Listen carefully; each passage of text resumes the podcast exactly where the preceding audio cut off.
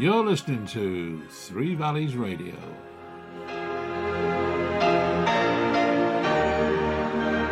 A very warm welcome to The Racing Show, sponsored by Bresbet, our new online partners.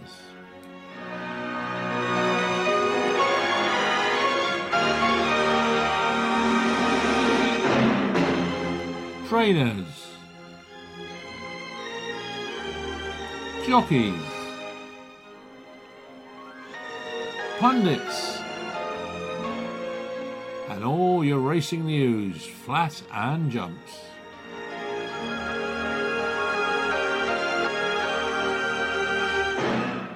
Every Friday night at 7 o'clock, here on Three Valleys Radio.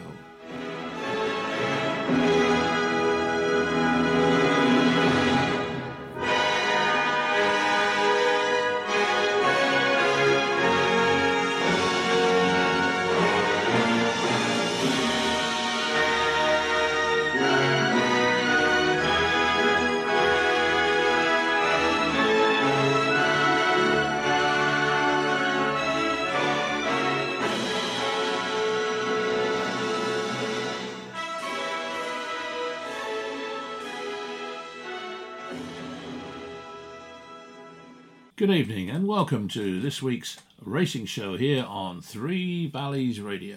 On the show tonight, we've got National Hunt jockeys Nick Schofield and Gavin Sheehan. We've got trainer Jamie Snowden. We've got John Francome. Simon Holt will be joining us to preview the next weekend's racing. Colin Brown will be here with all his wonderful tips, as will Dave Wilson from Harlequin Racing. And we've got a special guest from uh, the world of gambling, uh, none other than Harry Findlay, who is a legend within the world for losing £2 million on the uh, All Blacks rugby team in the 2007 World Cup. And we've got Bresbet's Gary Wiltshire. So, all in all, a pretty full show, I'm sure. So, let's get started straight away with all the news from the racing media. Hello, and a very warm welcome along to the racing news from the racing media, which includes Racing TV, the Racing Post, and the Sporting Life.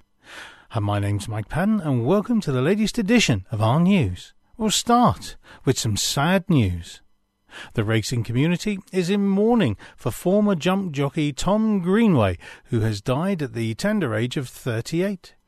He rode more than 40 winners under rules as an amateur and a conditional during a career in which he also came back from breaking his neck in three places in a fall at Towcester when only 21. Greenway, who's from a racing family, started out in point to points and joined Ginger McCain, then spent time at Henrietta Knight's yard before a successful spell with Nigel Twiston-Davies, a highlight of which was riding a treble at Perth. He was a qualified plumber and helped his brother with his property business after quitting the saddle. He was about to become involved in the bloodstock industry at the time of his death. He'd been poorly for a while, said lifelong friend Will Kinsey, who was a former amateur rider and trainer who is now a breeder. He continued, he rode a lot of winners, and he came back from a broken neck. They called him the miracle man in the paper. Donald McCain paid tribute to Greenway and said, It is very sad. Its grandfather Ted Greenway was Red Rum's vet, and we've known Tom since he was tiny. He rode for me as a conditional, and he was a good rider and a very nice lad. Greenway also rode winners for Peter Bowen, who said, His dad had horses here, and his aunt has horses with us now. Tom was a good jockey, and he was a lovely lad. One of his final winners was on Lady Suffragette for Newmarket trainer John Berry, who said, I booked him because he struck me as a good claimer and he used to come down and school. He was so nice and so helpful, and we stayed in touch on social media after he stopped riding. Greenway is survived by his mother Janet and his brother David, and the funeral is at 11:30 a.m. on Tuesday, November the 16th at St Boniface's Church in Bunbury in Cheshire. Family flowers only, with donations please to the Injured Jockeys Fund. And next up, here on the Racing News.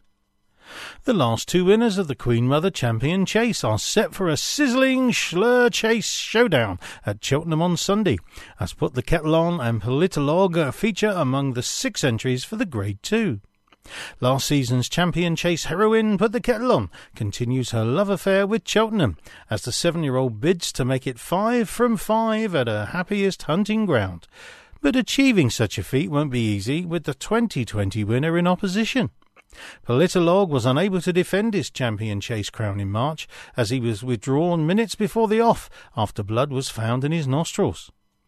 Put the Kettle On went on to take his title, bravely fending off the challenge of Nube Negra, and the pair are set to renew rivalry on Sunday, with Dan Skelton trained seven year old also among the sextet. The entries are completed, be last season's grand annual winner Sky Pirate, Rouge Vif, and Bun Doran. Laylaw and Protektorat are the new 5 to 1 joint favourites for the Paddy Power Chase with the sponsors after a field of 24 remained at Monday's five day forfeit stage. Last year's winner, Coole Cody, also features. An Irish trained horse has not won the race since Tranquil Sea in 2009, and the recent Kerry National winner, Assemble, along with outsider Funky Dardy, are the only Irish representatives in the 24. No ordinary Joe has assumed favouritism for the Unibet Greatwood Hurdle at 9 to 2 with Paddy Power, with West Cork next best at 11 to 2, and top weight Adagio available at 13 to 2. And our next story here on the Racing News. Peter Bowen is set to strike while the iron is hot, and aim is Grand Sefton Chase winner Mac Tottie at the Randox Grand National next spring and he could first bid to complete a unique double by running the eight year old in the Becher Chase back at Aintree next month. Bowen was winning a race over the famous fences for the fifth time when Mac Tottie took the two mile five furlong Grand Sefton under his son James on Saturday, and he identified the chaser as a likely future national contender. Having initially said he would wait and see, the trainer is now minded to target next April and said, You have to think that way. Obviously, he's got to go up a fair bit in the handicap, but you don't want to go up so much that he won't be competitive. He'll stay the trip. The way he stayed was his forte on Saturday. His dam stayed well, and he's by midnight legend, so he's bred to stay. Mac Tottie is a 50 shot with Paddy Power for the National, in which Bowen's McKelvey finished second to Silver Birch in 2007. Bringing the Grand Sefton forward a month from its former date on the Becher Chase card gives Mac Tottie the option of another sighter over the fences on December the 4th. He's come out of it really well. You wouldn't know he'd had a race, Bowen said. We'll wait a week and have a look at where he'll go, but he'll probably have an entry in the Becher Chase. It wouldn't be impossible. There's a nice gap between the races, and it would be a unique double. It's never been done before because they are always run on the same day. Now, with the headline of Tote and Britbet link up, here's our next story. The Tote and Britbet have joined up to offer racegoers betting on course extra value with the introduction of the Tote Guarantee. From Monday, bettors with the tote will benefit from an enhancement to the dividend, which ensures the tote win price always matches the industry starting price or exceed it if the pool price is bigger. Where the tote win price is higher than the SP, the customer will be paid the higher price. Britbet Managing Director Nigel Roddis said, as racegoers increasingly return to racecourses, we want them to enjoy the best possible experience. The added value that Tote Guarantee provides on every win bet is a boost for racegoers, and one we hope they will embrace. And by doing so, they will be directly contributing to the racecourse and the sport itself. The tote guarantee will be for an initial trial period of three months until the end of January 22 and will be offered across BritBet's 55 partner racecourses and tote.co.uk. And with the headline of Chantry House warms up for possible King George tilt with match race stroll, here's our final story of the week. It may not have been the test his connections were hoping for, but Chantry House passed with flying colours when landing the Future Stars intermediate chase by 37 lengths from the big breakaway. The seven year old faced only one rival as he took his first steps outside of novice company, but he picked up where he left off, having won two Grade Ones last season, including the Cheltenham Festival. Trainer Nicky Henderson suggested Chantry House could next go for the Ladbrokes King George VI chase at Kempton on Boxing Day, for which he was cut to 6 to 1 from 7. He was also shortened from 12 to 1 from 14 for the Gold Cup in March by Paddy Power. I'm glad it's over, said Henderson, who shared a post race debrief with Sir Anthony McCoy. He's beaten all the novices, but it's a step up the next year, taking on the big boys. I know everyone will shout about two horse races, but we need this. What else do I do with him? Champ is hopefully going to the Betfair Chase because he has to go left handed. So where does it leave Chantry House to go? These races were made to give youngsters a chance to break through. The runner up is good, and he's done everything we wanted him to. Henderson has used this listed contest, which was run in memory of Irish Open winning golfer John O'Leary, as a springboard for bigger things and has won four of the last five runnings, having previously struck with Pim and Gold Cup runners Santini and Might Bite. As to Chantry House's participation in the King George, the trainer added, I'll have to talk to J.P. McManus, the owner, about it. It seems the natural thing to do at the moment. He's now proved he stays, and his jumping was lovely. I know it may not have proved a lot, but the Big Breakaway is a good horse on his day, and Colin Tizzard's horses are running well at the moment. The race presented Nico de Boinville with a tactical conundrum, and the jockey added, It was a nice clear round, and he saw it out well. These cat and mouse match races are one of the hardest things you have to do as a jockey, but this was a good starting point for him. It's a great jumping test round here, and it's fun when you're on a good one. He had to do all the donkey work today, and you'd like to think a bit of a lead will eke out a bit of an improvement next time. This has been the racing news from the racing media, which includes Racing TV, the Racing Post, and the Sporting Life. I'm Mike Padden. Once again, thanks for listening and join us next time. Well, that was Mike Padden with all the news from the racing media. And now we've got to see exactly where we can go racing this weekend. Okay, well, to start with, you can go to Punchestown in Ireland, where there are seven races over the jump starting at 12 o'clock. There are seven races on the flat at Lingfield on the all weather polytrack with a 12.10 start. Seven races over the jumps at Wetherby with a 12.15 start seven races over the jumps at Uttoxeter with a 12.22 start, seven races over the jumps at Cheltenham with a 12.30 start, and seven races on the flat at Wolverhampton on the all weather, uh, which is a 4.30 start. So that's Saturday, and then on Sunday we can go to Ireland again and start with seven races over the jumps at Cork uh, with an 11.50 start Eight more races over the jumps at Punchestown with a 12 o'clock start. Seven races over the jumps at Fontwell, a 12.25 start. And six races over the jumps at Cheltenham with a 1.10 start. And if you fancy a long trip, well, what about Abu Dhabi in the United Arab Emirates? They start there at 3.30. So that's all the racing for this weekend, and Cheltenham sounds pretty exciting, and I'm sure we'll be having a few tips for that coming up in the show. Right then, who's next? Well, in this case, it's seven times champion jockey Mr. John Francome, who I was lucky enough to get together with on our In Conversation programme. And this is a little clip out of the programme where John is talking about his time with Fred Winter and his early days in racing. Going back to uh, Fred Winter, I mean, you know, obviously the things you learn in those early days are going to be with you forever. Um, and with a man like Fred Winter, I should think you know everything was spot on. But I was reading an article where apparently um, you were worried that uh, because you've been seen talking to a jockey, a jockey, a bookmaker, um, that he might have been upset that you know thinking you might have pulled horses or what have you. And his, his comment back to you, I thought was brilliant. Yeah, so that was seems a long time ago now. Um, it was during a time when um, uh, you weren't meant to talk to bookmakers these days. Jockeys talk to them all the time. They advertise for them, but in those days it was frowned upon. Um, and so I found it interesting. I rode a horse called Stop in the Imperial Cup at Sandown, and somebody said that I'd stopped it from winning, which was a load of you know, rot. Yeah. I mean, we we never had a horse that didn't do less than its best in 15 years. Yeah. of being at Fred Winter's. Every horse did its best. They didn't get knocked around. If you hit it more than three times, he'd just put you on the sidelines for for six weeks. You wouldn't have another ride.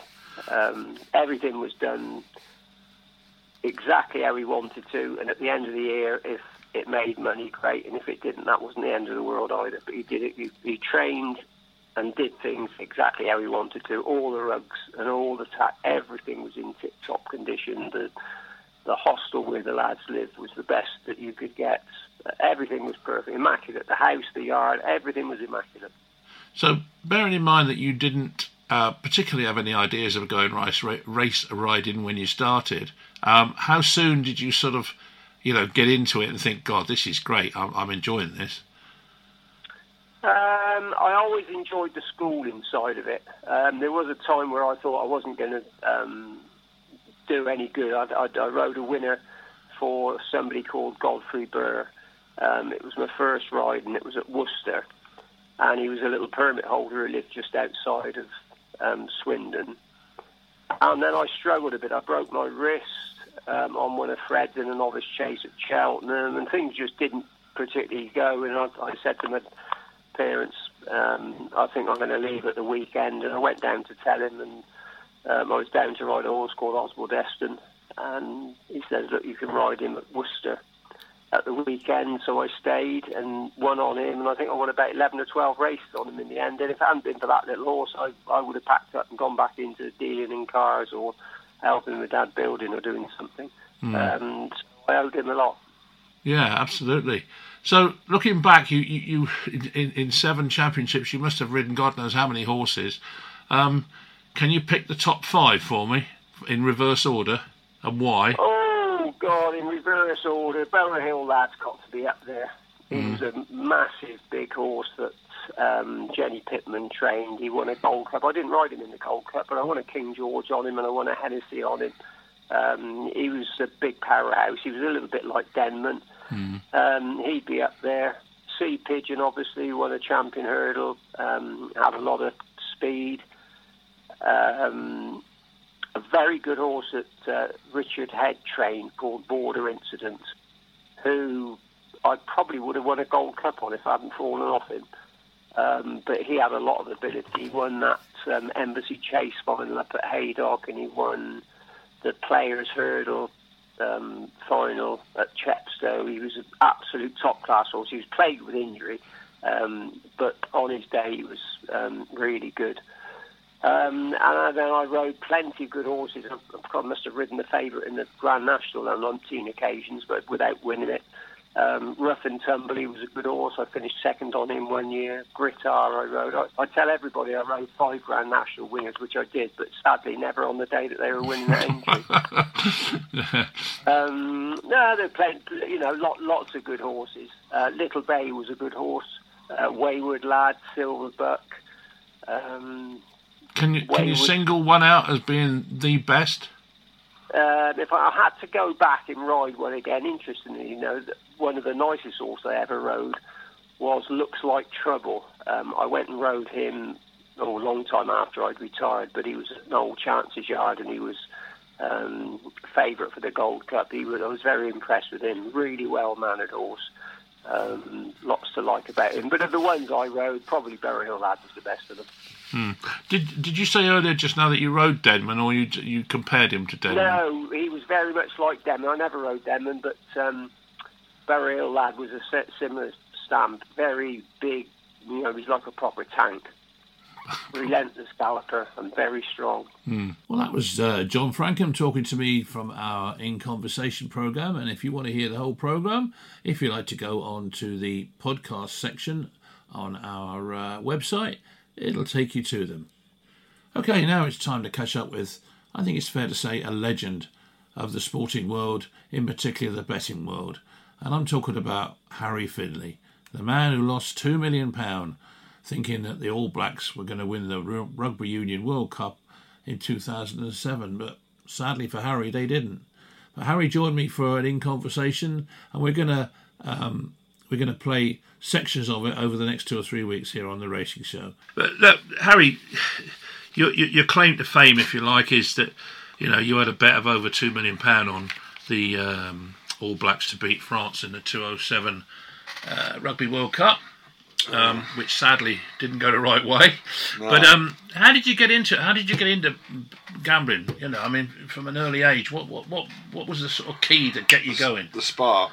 Yeah. Um, I don't know. Um, it wasn't as as a real youngster. It was just the very basic things like bingo. I, was, I remember going to Great Yarmouth when I was eight and being obsessed with winning this six wins for this blue vase I wanted to get for my mum. Yeah, And I remember, I think that was the first potential hook uh, that I can remember. And then basically when we went to start grammar school, age 12, um, it, it, it was like pitch and toss, fives against the wall, poker dice, three card brag. I've never liked cards.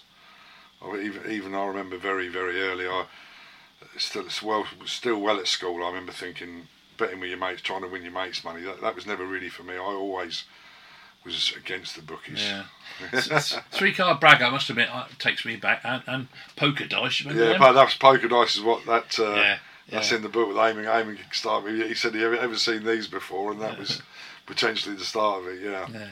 And and from there, obviously you haven't turned back. But I mean, how quickly did you get to the point where you were going racing or going dog racing or whatever? Oh, first night of the dog's uh, age, just before my sort of late fifteen, early, just before my sixteenth birthday, I went dog racing and uh, didn't know what it was. Didn't know what it was before. Was heard about it. I was horse racing that afternoon for the first time. I heard about the dogs and.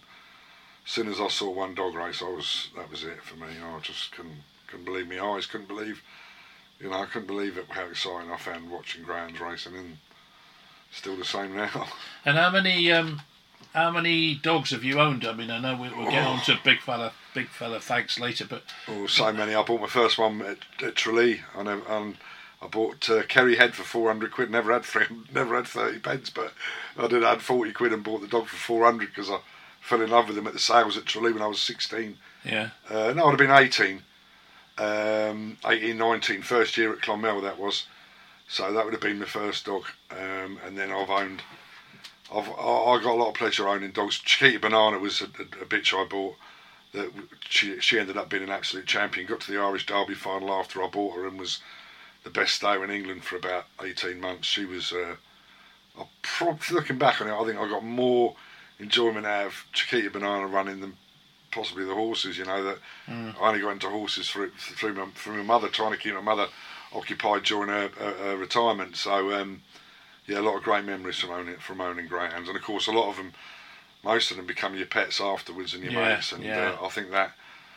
That, that element of it makes owning dogs re- really special. but um, you know, you know, looking back on it, um, you went to your first horse racing meeting when you were fifteen. What can you remember where it was? Yeah, it was at Newbury. Newbury. I remember having two pound and approaching in a novice chase, light blue colours. Remember it like it was yesterday. I remember. Yeah, I mean it's it's crazy. I I, I can remember, remember so vividly all, all the dog race, all the best dog racing from you know around that era, Yeah. early eighties. I remember, you know the big races at Wembley, Gailey Noble and Linacre in the final of the Blue Ribbon, like it was yesterday. Incredible, incredible.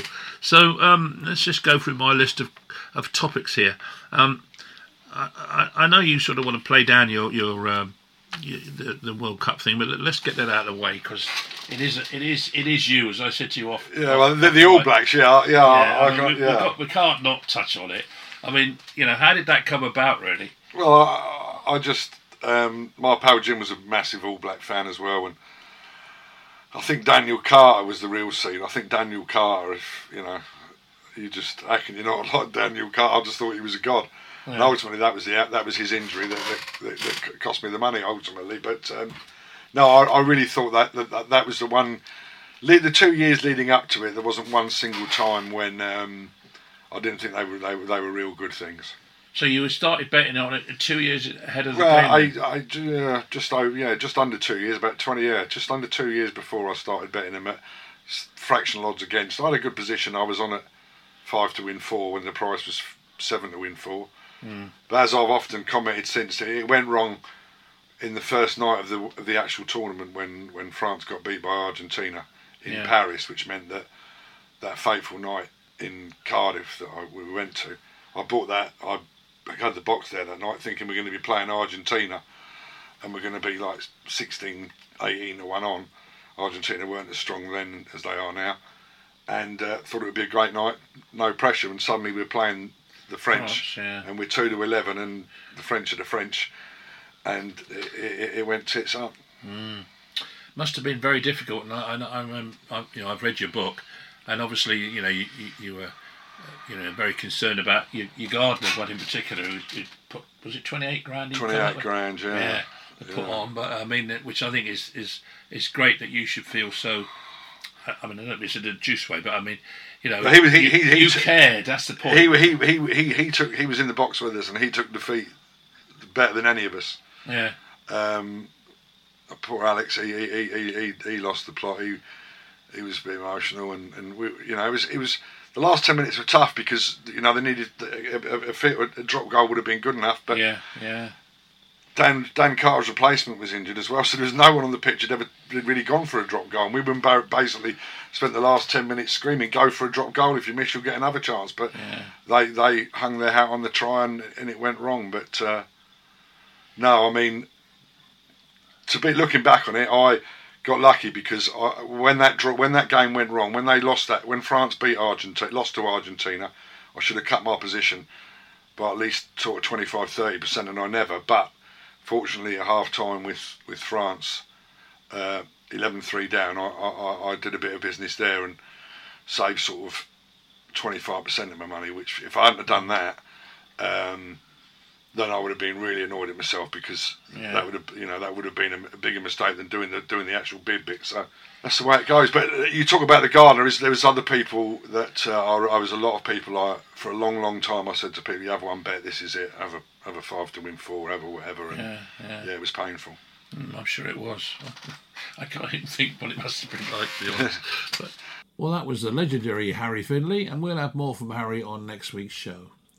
But now we're going to pop up to Lambourn and catch up with trainer Jamie Snowden. Well, good afternoon, Jamie. Thanks for joining us again on the show. Um, what sort of a week have you had? Hi Eddie, thanks for having me. Um, yeah, no, we've had um, we, we've had a we've had a good week, a busy week, good week. Um, couple of winners and, and a few placed efforts, and um, almost uh, almost had a winner at Aintree on, on Saturday. So um, no, it's been been a good week by and large. Looking at the, the the horses that you've got running uh, very shortly, and, and obviously going up to the weekend, are there any you know particular standouts in that lot? Um, so we've got we've got one runner tomorrow. Is a horse called Braveheart, who um, was second in a, in a bumper. I think he's probably good enough to, to win a bumper, but um, we're, we're going straight over hurdles with him tomorrow. Um, might find two miles a little bit sharp and a little bit quick, but um, we've got to start somewhere. And I didn't think it looked the warmest of, of, of, of races. So, um, yeah, we'll go and take our chance down there.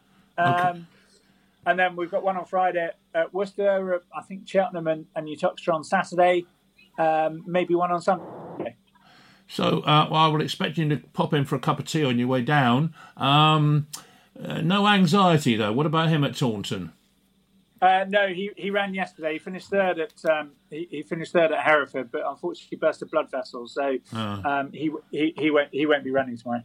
And how long does it take a blood vessel to sort itself out? Um, time time is always the big the the, the, the, the, the biggest and best thing here. He he I, he screwed over a fence early on, and and and um, I'll just get him checked out. I wonder whether he might be in a little bit of pain, and, and perhaps that's why why he's he's burst a blood vessel. So uh, we'll, we'll just take take our time, be cautious, and let it happen when it happens.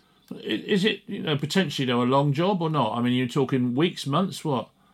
I, it, it depends on, on, on how bad every, everything is. But no, I am still heal up quickly. But um, we just want to be patient and, and get, get him right as much as anything. Yeah, quite. And then uh, Cheltenham, of course, you've got one going. Fact of the matter, what what chance has he got? Um, yeah, he uh, he loves Cheltenham. Um, he loves it around there. He's, he's never run a bad race on there, especially on good ground. So um, I think the forecast is set fair. I, I wanted to run in the cross country race um, on on Friday there, but uh, he would have unfortunately the, the, the top horse runs and it would would have put him wrong at the weight. So um, I think we'll probably hold fire and go to the amateur race on Saturday. Looking at we, we, we spoke last week about your you know, the logistics of, of moving horses and that, and, and logistically you've got you've got quite a, a, a bit going on. I mean, Worcester, Cheltenham, Wetherby, Uttoxeter, Fontwell, it's all all go, isn't it? Um, well, those are those are all entries. They're not necessarily all going to run at all those tracks. So um, we we might put a couple of entries in per horse, and then and then try and pick the right race for, Yeah. for that horse. But but you know, nonetheless, fair, fair bit of work for your staff, I should imagine. Yeah, plenty plenty of driving. But you're going to have a rest. I, I, I, as you as you well know, Ad, when you, when you run a business, there is there is no no such thing as a rest. No, that's absolutely true. Absolutely there, yeah. And uh, I see Gavin's Gavin's got a couple of days off now, but he's he's been doing a lot of the work for you on the horses uh, in the last week or so. Yeah, he picked up a five day ban, unfortunately. So he's um, he, he's he- headed off to Tenerife this morning for five days. Ah, uh, that explains it then. I thought, well, you know, he must be doing well to better take a time off in the middle of a, a season, but that's obviously why then. Yeah, exactly. So yeah, he got five five days for um, I think squeezing someone up at, at, at Fakenham last week. Oh well, fair enough. Well, I'm sure he deserves a holiday anyway after all those rides. Exactly, exactly. I'm not. I, I'm sure it'll be bittersweet when he when he's probably sitting on the beach somewhere, looking looking at his phone, finding out how the horses are running and what, what, what he's missed. Yeah, I suppose so. yeah, I'm sure he will. Um, well, look, JB, thanks ever so much for joining us today. Quick one today because we've got an awful lot on the show. Talking to somebody recently that knows you, or, or at least uh, had come across you on your travels, Harry Findlay. Oh yeah, yeah. He used to have a horse with us years ago. Did he? Right. Yeah. No. Yeah. He's, he spoke very well of you anyway. But uh, what what a I- I- character. I, I, I almost had a winner for him at the festival as a jockey. yeah. I say almost. I was in I was in front at the last and fell over. Oh dear, that was careless of you. It was a bit, wasn't it? Ended, ended up in Cheltenham General Hospital as opposed to the winners' enclosure. Oh, blimey, that's no good. You don't do that to a habit, uh, as a, you no. know. But uh, no, he spoke very well of you, so that was that was nice anyway. But uh, have a have a good weekend, uh, Jamie, and uh, we'll catch up next week. Yeah, Great stuff. Cheers, Eddie. All the best. thanks a lot. Bye bye. Well, that was Jamie Snowden uh, in the office today. He dipped out on a trip to Bangor on Dee, but somebody who didn't is Nick Schofield, and we caught up with Nick on his way home now from Bangor on Dee on Wednesday afternoon. Well, hi Nick. Um, catching up with you now on the way back from Bangor on Dee. Uh, what sort of a day have you had today? Yeah, good day. Um, busy morning riding out, and then um, yeah, uh, two two nice rides for Alistair Ralph that I hopefully be winning throughout the winter. So um, yeah, another day, and uh, we go again tomorrow. And uh, looking at the weekend in particular, what, what have you got lined up for the weekend? Uh, it's up in the air at the moment. Um, on Friday, I head for a busy day, six rides at Worcester.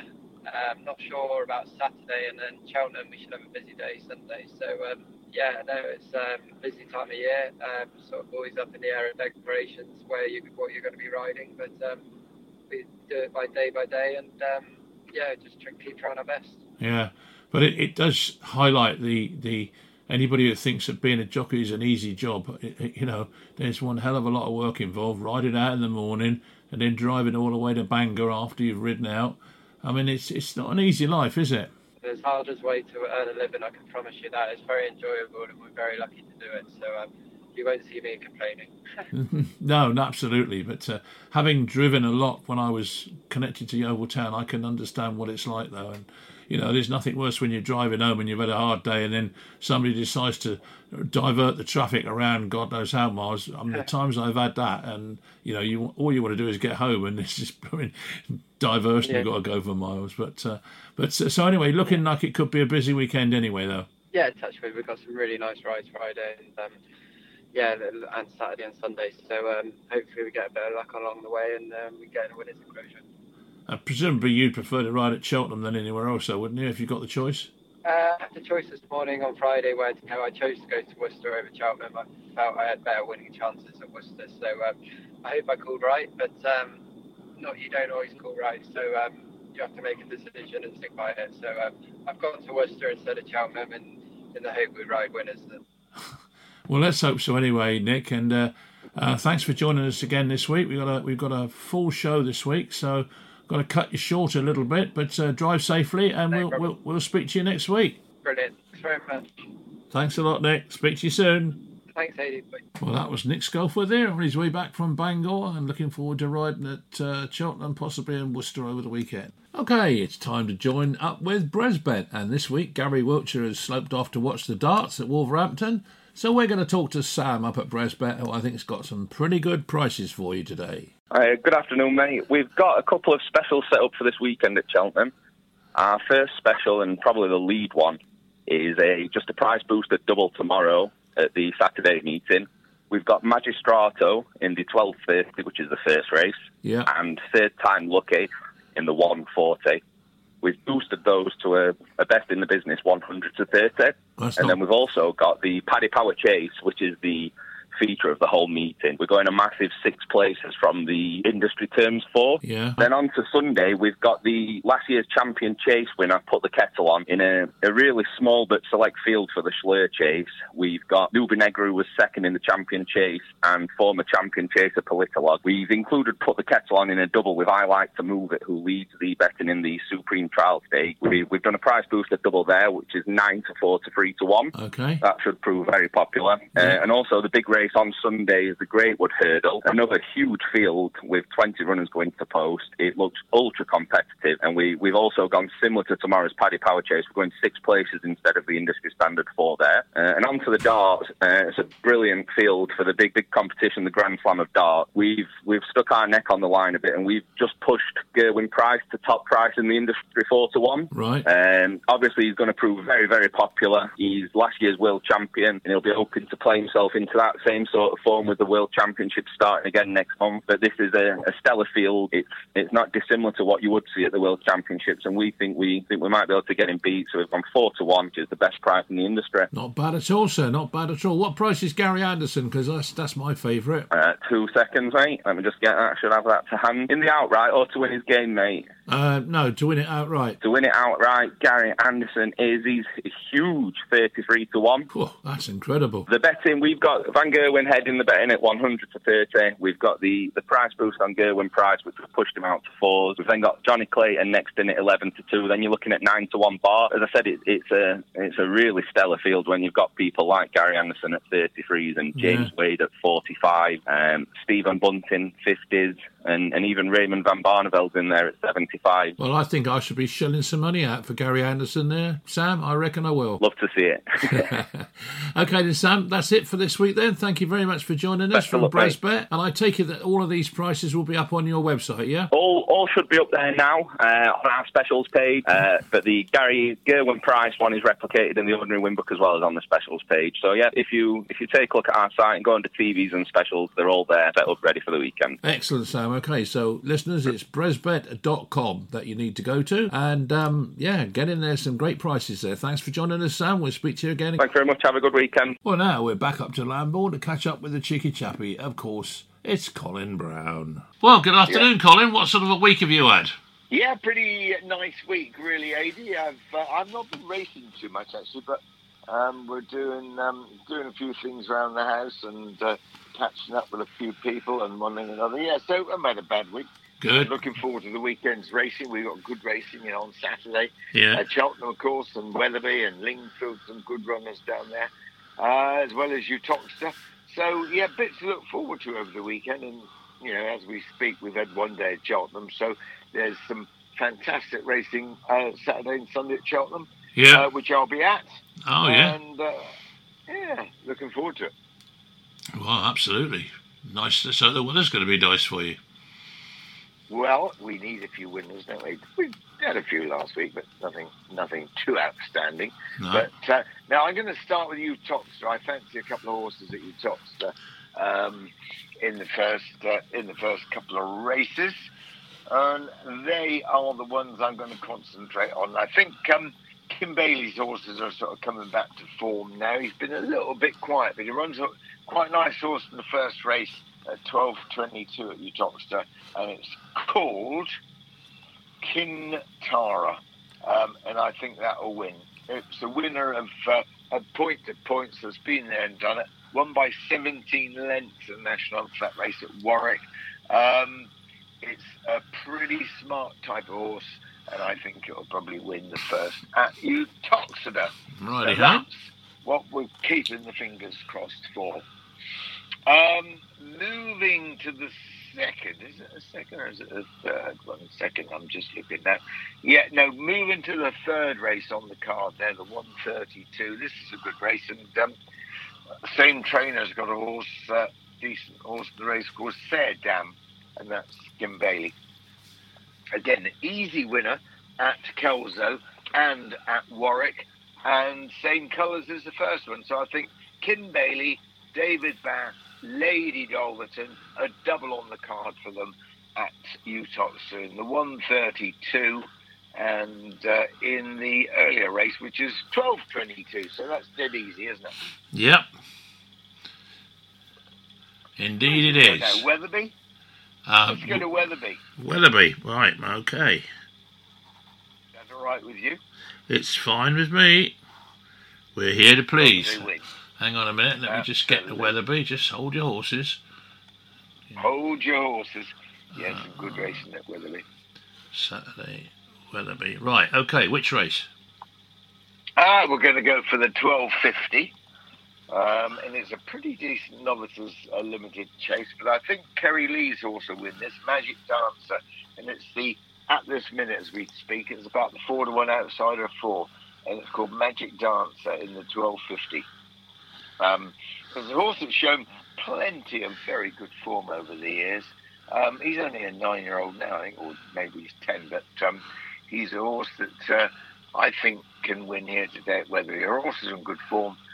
I think he'll take a little bit of beating.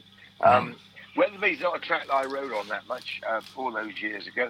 It was a little way away, really, but um, nowadays the jockeys, you know, they go miles and, you know, it's not a problem just to go to Wetherby for one ride, really. Yeah. So um, that is the one that I like there. Jonjo O'Neill stable is in good form. Keep an eye on him. He runs a horse there called Palmer's Hill at Wetherby in the two o'clock. And uh, this horse ran pretty well at Cheltenham last year. It wasn't beaten very far. Um, it was in the Coral Cup.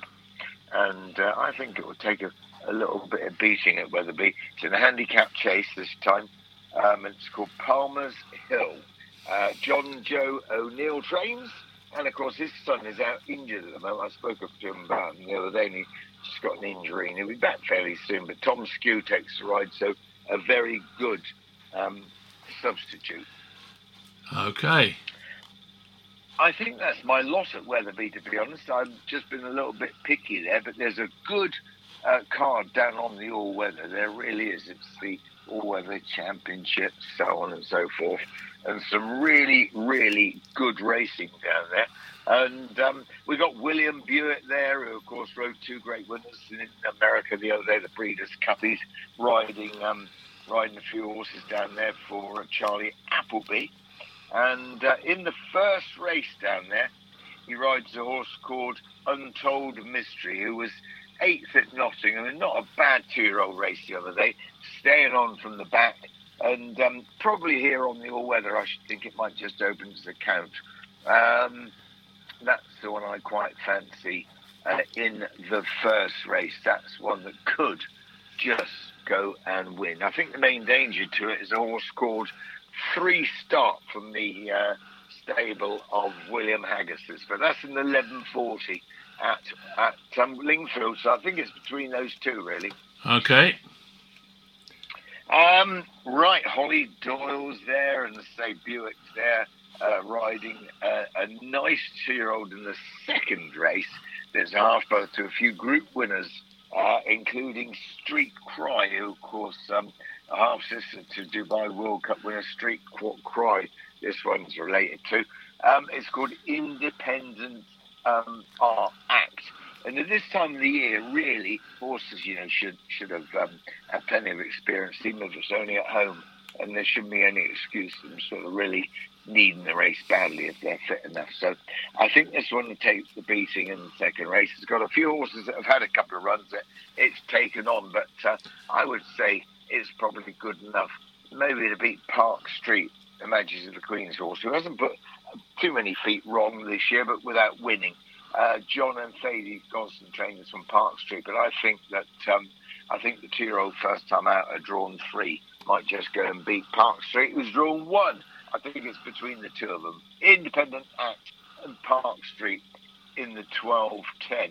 As I say, there's really good racing there, and um, a couple of good all-weather handicaps, and then later on um, in the card, you know, you've got those qualifiers and so on and so forth. So yeah, it's uh, it's interesting racing as we just go through. But you've got a horse running here, and it's called Yeah. One Small Step. One small step, that's the one. And I tell you what, my lucky number has always been eight. And guess what number what Really? one small step is? Num- Number eight. Yeah, number ten. no, number number eight. eight, I'm only joking. yeah, we All know. right, one small step. Yeah. Wow. I, I, I can see it running well, actually. Brian Meehan's horse is, you know, in good form, good trainer. Um, ran well at Haydock, I thought, the other day. Uh, Yeah. Back in September, yeah. I, I think your horse has got a great chance. One small step. We better tell Mary to write that one down because she's a big fan of yours, Aidy. And um, Oh, if good. you do own a bit of this horse flesh, Mary, write down number eight, his lucky number, one small step, and that is in the 120. Is it? Yeah, Yeah, the 120. They're at Lingfield, so Mary might be cycling down to the old bookmakers and having a few quid on that. I Yeah. So well, don't go mad, Mary. We don't want you to, uh, you know, Oh. and, and ride that bike carefully at all. At your age, you can't Oh. afford to go hurtling down the road on a bike. Listen, she's only a girl. She can ride that bike very, very well. Don't worry about that. Probably- I think she's a bit reckless on it. Yeah, she probably rides it better than you ride a horse at the moment, I expect. I think you're absolutely right. Yeah, I think she's got a trials bike now, so she goes down the road very fast. But you know, I haven't sat on a horse for a long time. I don't intend to, but you're absolutely right. yeah. Right, let's have a look at a bit more of the old racing down there before we go to Cheltenham. And um, oh, here we are. One second. Um, God, there's quite a few races there. Right, here we go. The listed race on, on, on the card is the Golden Rose Stakes. And um, a couple of good old horses in this, including a horse called Judicial, who's always, you know, he's, he's just been a real uh, favourite of the yard. Um, that is the Julie Camacho yard, and I wouldn't be the biggest surprise if he went quite close in this race. Uh, but other race, other, other horses in the race with, with, with a chance, I think, are probably uh, five thousand and Toon. That's a funny name, isn't it? Uh, trained by Andrew Balding, I think that's probably going to be one of the favourites. Five thousand and Toon, um, I think will go quite well. But don't leave out Judicial as well. If you fancy him, he's a course course and distance winner, and uh, yeah, I wouldn't be putting it off him. I think there'd be quite a bit of support for Judicial because he's the, um, what do they call him? So the Elite Racing Club. Elite Racing Club, yeah, no, he is.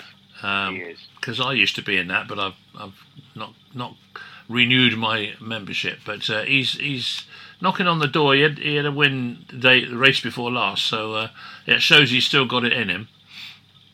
Definitely. And the last race there uh, is a horse called Pyledriver. He's had a few injuries this year. He won the Coronation Cup Group 1 at Epsom. That's the last time he ran on good to soft. And he's been off with a few injuries, but uh, he runs in the last race on the card, the listed race, and I think he's been well, well uh, capable of winning that. He's top rated horse in the race. Pyledriver at Lingfield Park in the 340. Okay, Sounds easy this week. Off to Cheltenham we go. And the first race at Cheltenham's at 12.30, ladies and gentlemen. So if you're going, you need to be there nice and early. Uh, it's the Triumph Hurdle Trial, JCB, Lady Bamford, that is. Um, they own JCB, and it's the JCB Triumph Hurdle Trials. They sponsored the race, I think, for about 20, well, I don't know, for about 30 some years, I think, because I won it on a horse called Gofar year, years ago. Do you remember Gofar? Uh, no, Oh well, he won the Hennessy Gold Cup actually. Um, did he? when I after I'd retired, yeah, he was a good horse, and he won this race one year. But I tell you what, there's a horse running here that I really was impressed with the other day. Um, it's called Mr. Allegro. It's trained by Honeyball down near you. Yeah, Um, on ratings, he shouldn't really win because Magistrato they give him one three one. This horse is on level weights on one one nine, and Caramelized the Alan King horses on uh, one two five. But I tell you what, the way he jumped the other day when he won, he he absolutely hacked up, and that was um, at uh, Wincanton. He won by seven lengths. I think he's quite useful, and I think at ten to one, he's a really good each way bet in the twelve thirty at Cheltenham on Saturday. Right. Make a note, listeners. Make a note. Moving to the 105. Now, this is a amateur riders handicap chase, and it's about the last race that I would have a bet on. So, no bet for the second race there. Moving on to the third race there, there's some good horses running here in uh, the Horses Mouth podcast novice chase. Third time lucky is the one two to one on favourite. He's probably you know should win basically on form, but I could see the improving um, Captain Tomcat winning again. You know he just keeps on improving this horse, uh, Captain Tomcat, um, and he beat Nick Pastor the other day at Wincanton, and I reckon could still confirm the form, and he's going to be quite a nice price. Captain Tomcat is about eight to one in a four-runner field. How about that? Yeah, that's not a bad price, is it? No, he's to not. And I'll tell you what, in the 215, the Paddy Power Gold Cup, I like a horse called Protektorat, number two, trained by Dan Skelton, ridden by Harry Skelton. He's only a six-year-old. He's got some decent form, and he's got course and distance form. Um, I think he's the one to beat. He's about 11 to 2. Last year's winner, uh, Coole Cody, runs off the same mark, but he is a 10 year old now. He's about 14 to 1, not without a chance. But uh, I honestly think that uh, Protektorat could be the one to back. Um, as I say, he's on his second uh, run since the wind operation, course and distance winner. Number two, Protektorat in the 215 at Cheltenham. Yeah, I think he's got a great chance. Before you move on from that race, you see the top horse, yeah. number six, Layla. Well, he used to be with yeah. uh, Kayley Woollacott, uh, who's literally yeah, two miles down the road from me. Uh, but he's moved to Harry Cobden, uh, to uh, Paul Nicholls and Harry Cobden riding it. So whether that's significant or not, I don't know that they've moved stable. But I mean, the last two two runs, it's pulled up on both occasions. So that doesn't exactly inspire you, does it? It doesn't, but I tell you what, he's had a wind operation, got a tongue tie on. He's had very good form in the past. Um, I'm sure Nicholls will have him well tuned up. He's good enough to win. Then he won't be far away. I think mm. Kayley Woollacott, Woollacott's going to miss him, but he's. Uh, I don't think he's been the easiest horse to train. No. Um, but he's, you know, he's got quite good form at the at um, Cheltenham. Yeah, yeah, definitely. Okay, well so pointed out. Where are we going now? 250? Yeah, we're going to go to the 250 here at Cheltenham. Um, what wins it? Well, I think it's quite a hard race, but I quite fancy Twiston-Davies's horse. Horse called Ballymilsey, number four. I give it an each way chance. It will be an each way price, Ballymilsey. In the 250. Uh, 325, what wins it? Well, this is a really, really, really tough old race, to be perfectly honest. Um, there's also had run for quite a long time, but has had a run on the flat that I know they've punted a couple of time, times called Visa Vis. Uh, Jamie Moore rides it, and also, also it's called um, it's called Punxsutawney Phil um, that I know Brian Ellison quite likes. Uh, that's only won at Sedgefield last time out. But I give them small each way chances. These number 11 and number 12 in the 325 there at Cheltenham. And my final bet on the card at Cheltenham, again, it looks a pretty hard race, I, will be perfectly honest. But um, there's a couple of horses in the National Flat race, the last race on the card that you'd have to respect. Um, one Harry Cobden rides a horse called Lady Excalibur for Alan Jones. Easy winner at Aintree last month. And uh, Alan Jones, he, he's been training quite a long time, but he's a pretty shrewd trainer. And when the money's down, they often win. Um, I would say that will take a little bit of beating, along with Harry Fry's Whiskey Express, who was an easy winner at Taunton last year, quite easy winner anyhow. And uh, I know he thinks quite a lot of it, and it could improve. So they're my two from the last race, little each way bets if you like, um, and that's uh, X Lady Excalibur and Whiskey Express in the final race there uh, at Cheltenham. Really good racing at Cheltenham. We're going to experience this weekend. So, you know, if you're going to go, listeners, then make sure you get there plenty early enough because the crowds can, um, you know, get pretty. It can get pretty busy there um, this time. There, it's called the it's called the November meeting, the open meeting. So yeah, I think it's uh, you know good racing. Enjoy. Good. Well, thank you, Colin, for that lot. Uh, I trust there'll be a few winners there, and one of them being one small step, I hope. But uh, time will tell, and uh, you know, I'm sure he'll give his best or her best. Um, but yeah, uh, no, I think I think she'll run a really good race. I quite fancy her actually. yeah. Well, fill your boots Are in. you going? Am I going? Are No, you going? no, no. I got all the family coming down tomorrow, so not tomorrow, Saturday. So, um, Oh, uh, and my my eldest son hasn't seen my new granddaughter yet, so it's all a big, uh, Ah, big happy families. So, Yeah, good boy. So- Enjoy, enjoy. so I better uh, I better not go to that. Uh, I've been warned warned off going to Yeovil as well. So, um, uh, yeah. So there we go. Anyway, You're what we call sort of under the sun, then, aren't you? Rick? yeah, just a wee bit, yeah. But you know, you've got to do these things, haven't you? Eh? You've got to do these things. Yeah. But Yeah, uh, no, Mary, whatever you do, go steady on that bike. I agree. Here, Yeah. here. I mean, you're not. Um, what's that bloke that won all the? Uh, oh God, I can't think of his name now. The one who won all the um, medals in the Olympics.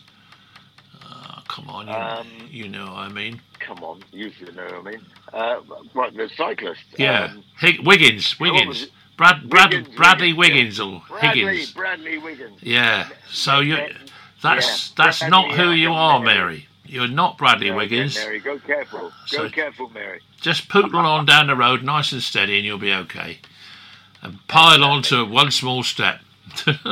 Exactly. Come home with a big bag of cash. Yeah, that'd be nice. Okay, Okay, Colin. Well, thanks for that, mate, and we'll catch up with you again next week. Okay. we certainly will. You take care, Adi. Have a good week. Well, that was Colin Brown with all his tips for the weekend, and now it's time to join Dave Wilson at Harlequin Racing. Well, morning, Dave. How are you doing this morning? Yeah, lovely, Adrian. Bit of sunshine shining through, and uh, ground's nice and soft. So uh, the national hunt season's well and truly underway. Yeah, absolutely. Uh, and of course, Cheltenham coming up uh, for a couple, of, well, three days, isn't it? I think. yeah, Right. So that's uh, that's good. That's just what we want. yep. We're going to go over the Cheltenham card for Saturday for everybody, and uh, we'll see what winners we can pick out from there. Okay. We'll start off with the 12:30 race, uh, the opener of the David Triumph Hurdle Trial, and the one we like in here is Magistrato of uh, Paul Nicholls's. This fella was uh, second on debut out in France and run well behind a horse called Porticello, who come out and won a listed race at Wetherby a couple of weeks ago. And the horse that was in third was uh, Imprenible, who's since been purchased by Gary Moore. And then that's also come out and won a listed event since. But the thing to note is the depth of the race, the fourth, sixth, and seventh have all come out and won as well. So the French form in that race is very, very strong. But then Magistrato changed hands and come over to Paul Nicholls, and uh, he put it up in a race at Chepstow on the second day of the opening weekend, and it, it won in a canter. It won how it wanted. And uh, there's a few lines of form that we've read through, and uh, it looks to be about six lengths better than Scatman on form through opening bid, who was third to Scatman at Newton Abbot on uh, the same weekend. Magistrato won at Chepstow, so uh, one of the horses that was behind Scatman's run behind opening bid, and opening bids got a horse that was behind him that run behind Magistrato. So uh, we've got lines of form there which says Magistrato is a little bit better than Scatman, and Scatman's running at Cheltenham on Friday. So we're, uh, we'll know a little bit more once we've uh, got through Friday's racing. But opening race at Cheltenham Magistrato, priced up around about 7 to 4 with William Hills at the moment. Okay, fine. Moving down the card to the 105 race, and the horse we like in here is Minella Encore. Priced up roughly around about eight to one with heels at the moment, and they're paying five places on the way on the race, so it's well worth having a small investment on uh, Encore in that one. He won easy last time out. He won by about 25 lengths, but it was a race up at Fakenham, and him and Larry was just getting into a ding dong battle coming off the final bend up there, and a horse who had fallen earlier in the race come up the home straight and took Larry out, which is not a regular occurrence in horse racing that a horse turns around and comes up the track the wrong way. But it didn't. it knocked Jamie Moore off of uh, Larry, and uh, Minella Encore was left out in front with Sam Twiston-Davies on board. Now, what we also like about this, it used to be trained by Willie Mullins and then came over to uh, the good old Dr. Newland. And uh, he's, he's one off of 130 with a seven pound claimer on top. And he also comes second in a nice hurdle race at Cheltenham off the same 130 rating. And he's now down to 125 and he's got a little five pound claimer on his back, so he's racing basically off of 120, which is 10 pounds lower than what he's actually produced good form around Cheltenham on. So, uh, eight to one about Minella Encore looks to be a very nice price there. So that's our tip in the second now. Right. Moving down to the 140, bit of a no bet race, really. Uh, third time lucky is about two to five, one to three sort of price to win this, and he looks to be a, a very good prospect over the fences. And uh, he's got winning form over course and distance back in October, and there doesn't seem to be a lot between the others. Captain Tomcat and Mixed Pasta have uh, raced against each other, and weight differences put them about neck and neck in this race. And Sebastopol was 20 lengths behind Mixed Pasta at Exeter. So uh, third time lucky sticks out as a solid selection in the race. But as I say, it's a no bet race. It's two to five, one to three sort of price. So uh, we'll just sit back and enjoy watching the novices race in that one. Okay, fine. Moving down to the 215 race, a horse called Caribean Boy. It's priced up at 12 to 1 with William Hills at the moment, and uh, they're paying six places on the race at fifth of the odds, so well worth an each way bet there playing out six places. He won f- when he was having his seasonal debut back in 2020, and he beat no other than Fiddler on the Roof four lengths. Now, Fiddler on the Roof's obviously come out this year and uh, reproduced his form from the previous season. So, like Caribean Boy's beating of him when he was running well, he's certainly looking very good now. And he's had a good run in the Paddy Power Plate at the festival last year, but he got caught too far off the pace and a little bit outpaced early in the back straight, and uh, he comes running through like an absolute wet wind at the end, and he finished seventh, but he was staying on hand over fist in the race. So uh, one to note there is Daryl Jacob can get him in contention a little bit early than he did in uh, Paddy Power Plate there. So Caribean Boy in the 215 race. Okay. Moving down to the 251 that we liked last year, uh, Sporting John. He's priced up at 10 to 1 with William Hills and they're paying three places on the race as I say, he looked a very, very good prospect when he won his first four races, and his jumping let him down when they put him over fences. But when he did put it all together, he beat Shan Blue, and we all see what Shan Blue was going to do last week before he fell. And uh, he's had a wind up, and he's returning to hurdles. And he was only a five-year-old last year, so I'd imagine he'll mature on to be a nice six-year-old this year. And uh, as I say, he's back over hurdles, which is what he was very good at at the start of his career. And I think he'll be a very worthy each way betting there at 10 to 1 in the 250 Sporting, John. Moving down to the 325 race, we like the chances of Gowel Road. Another one priced up 10 to 1 with William Hills. They're paying four places on the race at fifth of the odds. On his debut, this fella run Bear Ghylls to a length and a half at Ffos Las, and then he come out and he won two very nice races up at Newbury. And he got outpaced in the County Hurdle at the festival last year. Then this season he's come out, he's had one run in the Silver Trophy at Chepstow, and uh, he finished just behind Proschema in that race. And Proschema's gone on already this season to come second in a Grade Two listed uh, Grade Two Class One event since. And I think the step up in trip from uh, what he's been running over to this two mile five is going to be very, very beneficial for him. And if he reproduces the Newbury form, he's going to be very, very well handicapped here. So uh, the 325 race, uh, Gowel Road for the Twiston-Davies boys. Moving down to the last race on the card, the 355. Uh, we like the chances here of Mayhem Maya. She's priced up around about 14 to 1 at the moment with William Hills and uh, could be worth having a small each way investment. In the race, there's a horse called Bonttay, which is Fergal O'Brien's, and she's got the best form in the race by head and shoulders at the moment. But what we like about Mayhem Maya is she won two bumper races, one at Warwick and then won one at Taunton. And then third time out, she ran five lengths behind Luttrell Lad, who's a very consistent Class One seller.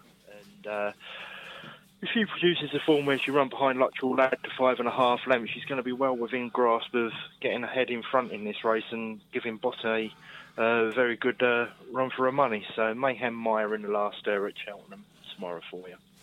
That's what we've Okay. got for the weekend, mate. Lovely So, job. Uh, see how we get on. Yeah, absolutely. Thanks very much, Dave. And uh, we'll catch up with you next week, yeah?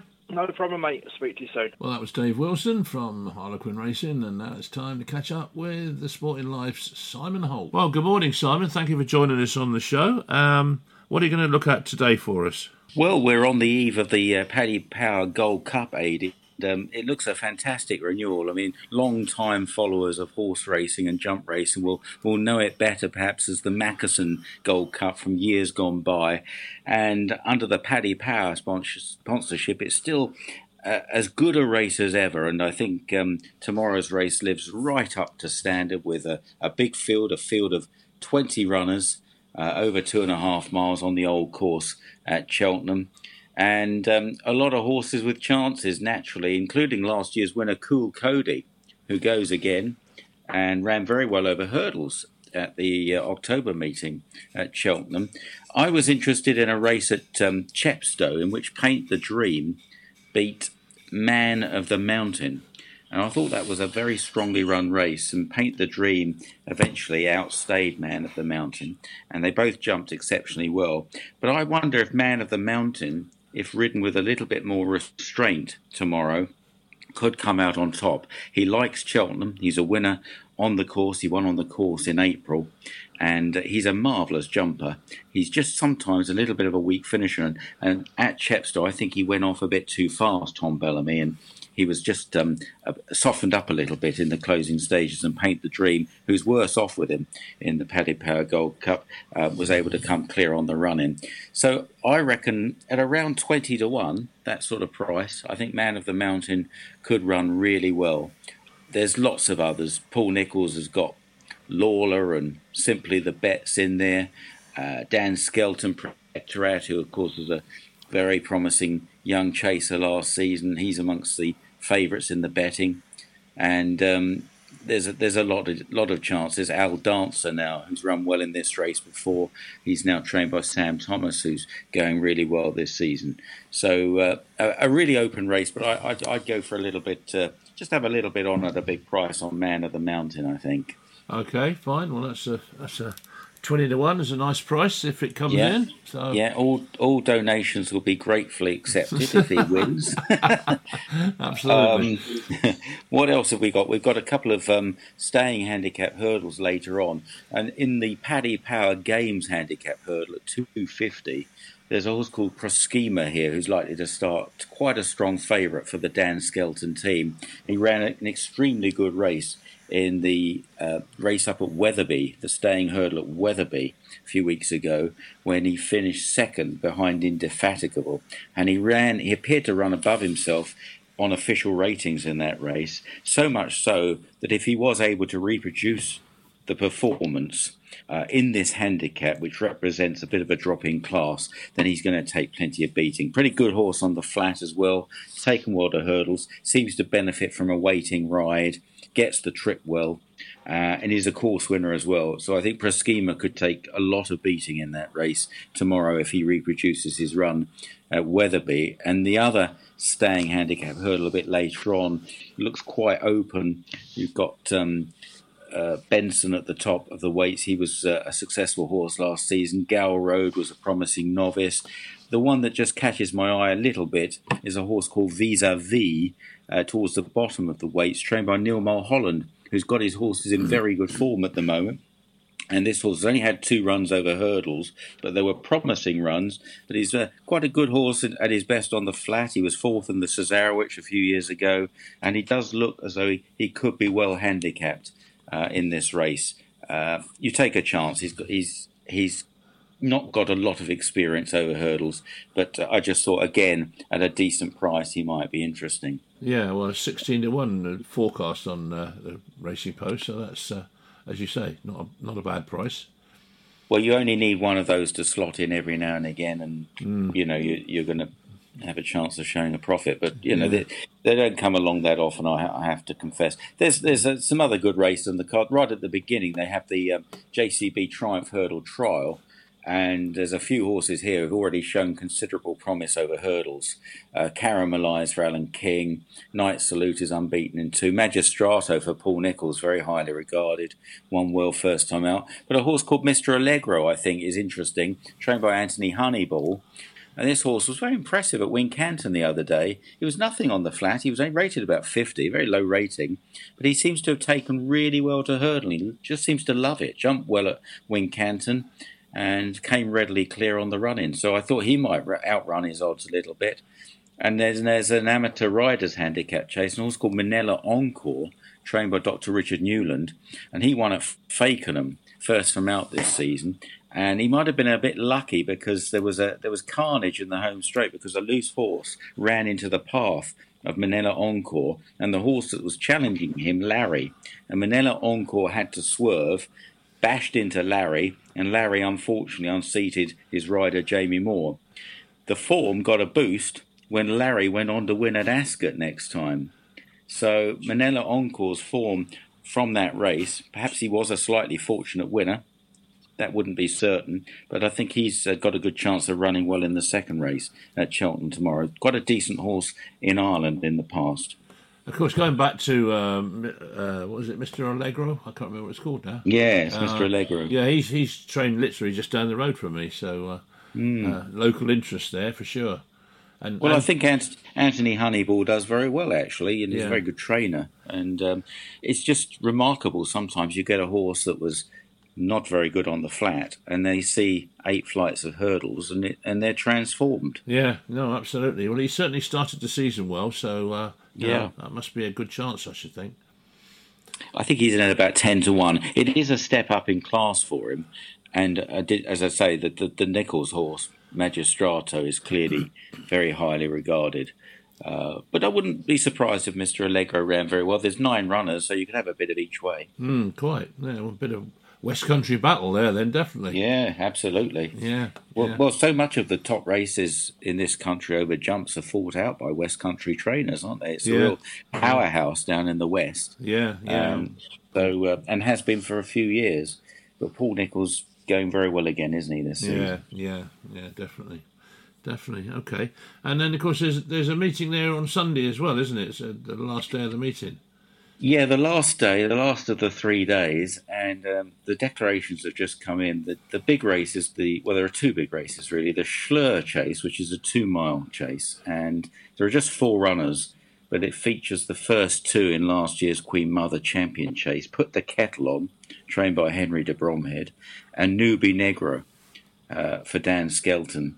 So they they clash again there. There wouldn't be much between them on that uh, champion chase form. Politologue's in the race as well, grand old horse, of course, and Rouge Vif, who's like Politolog, now trained by Paul Nicholls.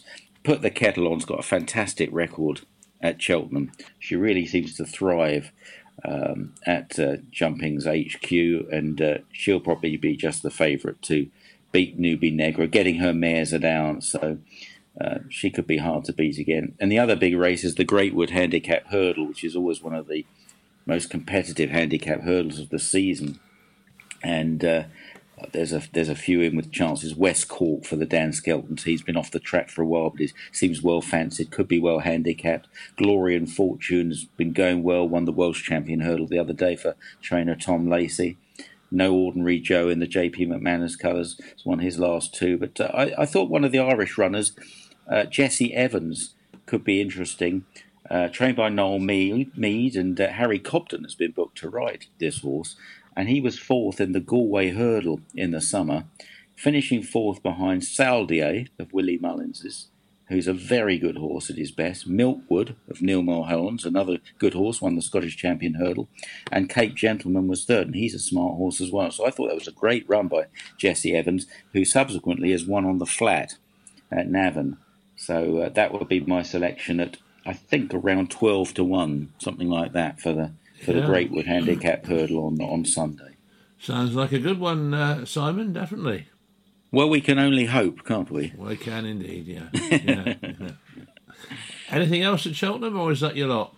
I think that's it. The, the, some of the fields have cut up a bit actually, and I, I know they've been watering, haven't they? And um, I don't know what it's like with you today. It's a bit wet down here in the um, southeast today. No, uh, Probably not enough to change ground conditions, but um, Yeah. you've got a nicer day, I think. Uh, well, it's it's cloudy, cloudy and But dry. bit of a wind, yeah, but dry at the moment anyway. So uh, Yeah. yeah, but Well, it's get, it's getting quite serious because uh, quite a lot of these tracks uh, have not had enough rain, and um, we are seeing some quite small fields developing, which is, um, you know, a bit early in the season for this to be happening. Yeah, Uh, yeah, or sorry, I should say a bit late in the season because normally by now you'd expect there to be plenty of soft ground. Mm. Um, and we've had a few sort of two runner races recently, which is not good at all. Mm, no, and it's not. indeed, you know, um, it, it, it's so it's just something that doesn't really attract much betting interest, and Mm. um, the sport is financed by Well, by um, betting levy, isn't it? So, um, everybody's a loser really when you get a situation like this, aren't you? Really, that's the problem. The punters can't go to racing, and or when they do, they see two horse races. The, Yeah. the bookies get upset. The race course that get you know everybody gets upset, don't they? Really? So, it's not really a draw for anybody, is it? It's No. not a result for anyone. And No. um, and also, if you're studying the form and wanting to have a bet in future races, it, it you know the form is very misleading in such a small field, or it can be. Yeah, yeah, absolutely, absolutely. Okay, then Simon. Well, thank you very right. much for that. That's great, and uh, we'll again we'll talk to you again soon, I'm sure. And uh, yeah, thanks for joining us. No worries, Adi. All the best. Well, that was uh, Simon Holt, and uh, thanks to him for his preview of the weekend's racing. And basically, that brings an end to a rather full racing show this week. So, until next week, this is AD Hopper saying thanks for listening, and we'll see you again next week.